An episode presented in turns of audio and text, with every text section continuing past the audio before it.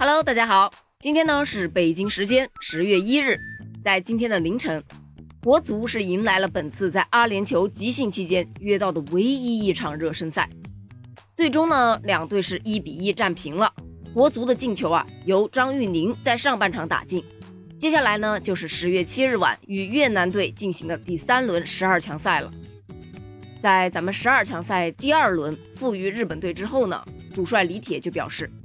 咱们需要热身赛来磨合阵容，提升球队的临战感觉。后来呢，因为约不到热身赛对手而上过几次热搜啊。几经辗转，最终是敲定了和叙利亚的这场热身赛。据体坛周报记者带回来的消息称啊，该场比赛最终呢是一比一握手言和，由中国裁判组执法。国足的几名主力队员蒋光太、吴曦、朱晨杰、张稀哲、郭田雨等等均有出场。而九月底才抵达沙加的叙利亚队，由于队中多名主力国脚尚未与球队会合，因此啊，多名核心球员是并未参与此场比赛。很多网友就表示啊，这场热身赛感觉没啥意义啊，说是检验九月份的训练成果，可这比分根本啥都看不出来呀。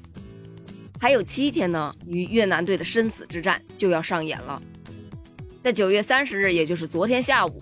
越南的国家队也正式公布了十月十二强赛的二十七人大名单，越南可谓是精英尽出啊，值得国足引起重视啊！啥也不说了，就期待国足能在国庆小长假的最后一天带给咱们惊喜。关于这件事儿，你是怎么看的呢？欢迎给我评论留言呢，我们下期再聊，拜拜。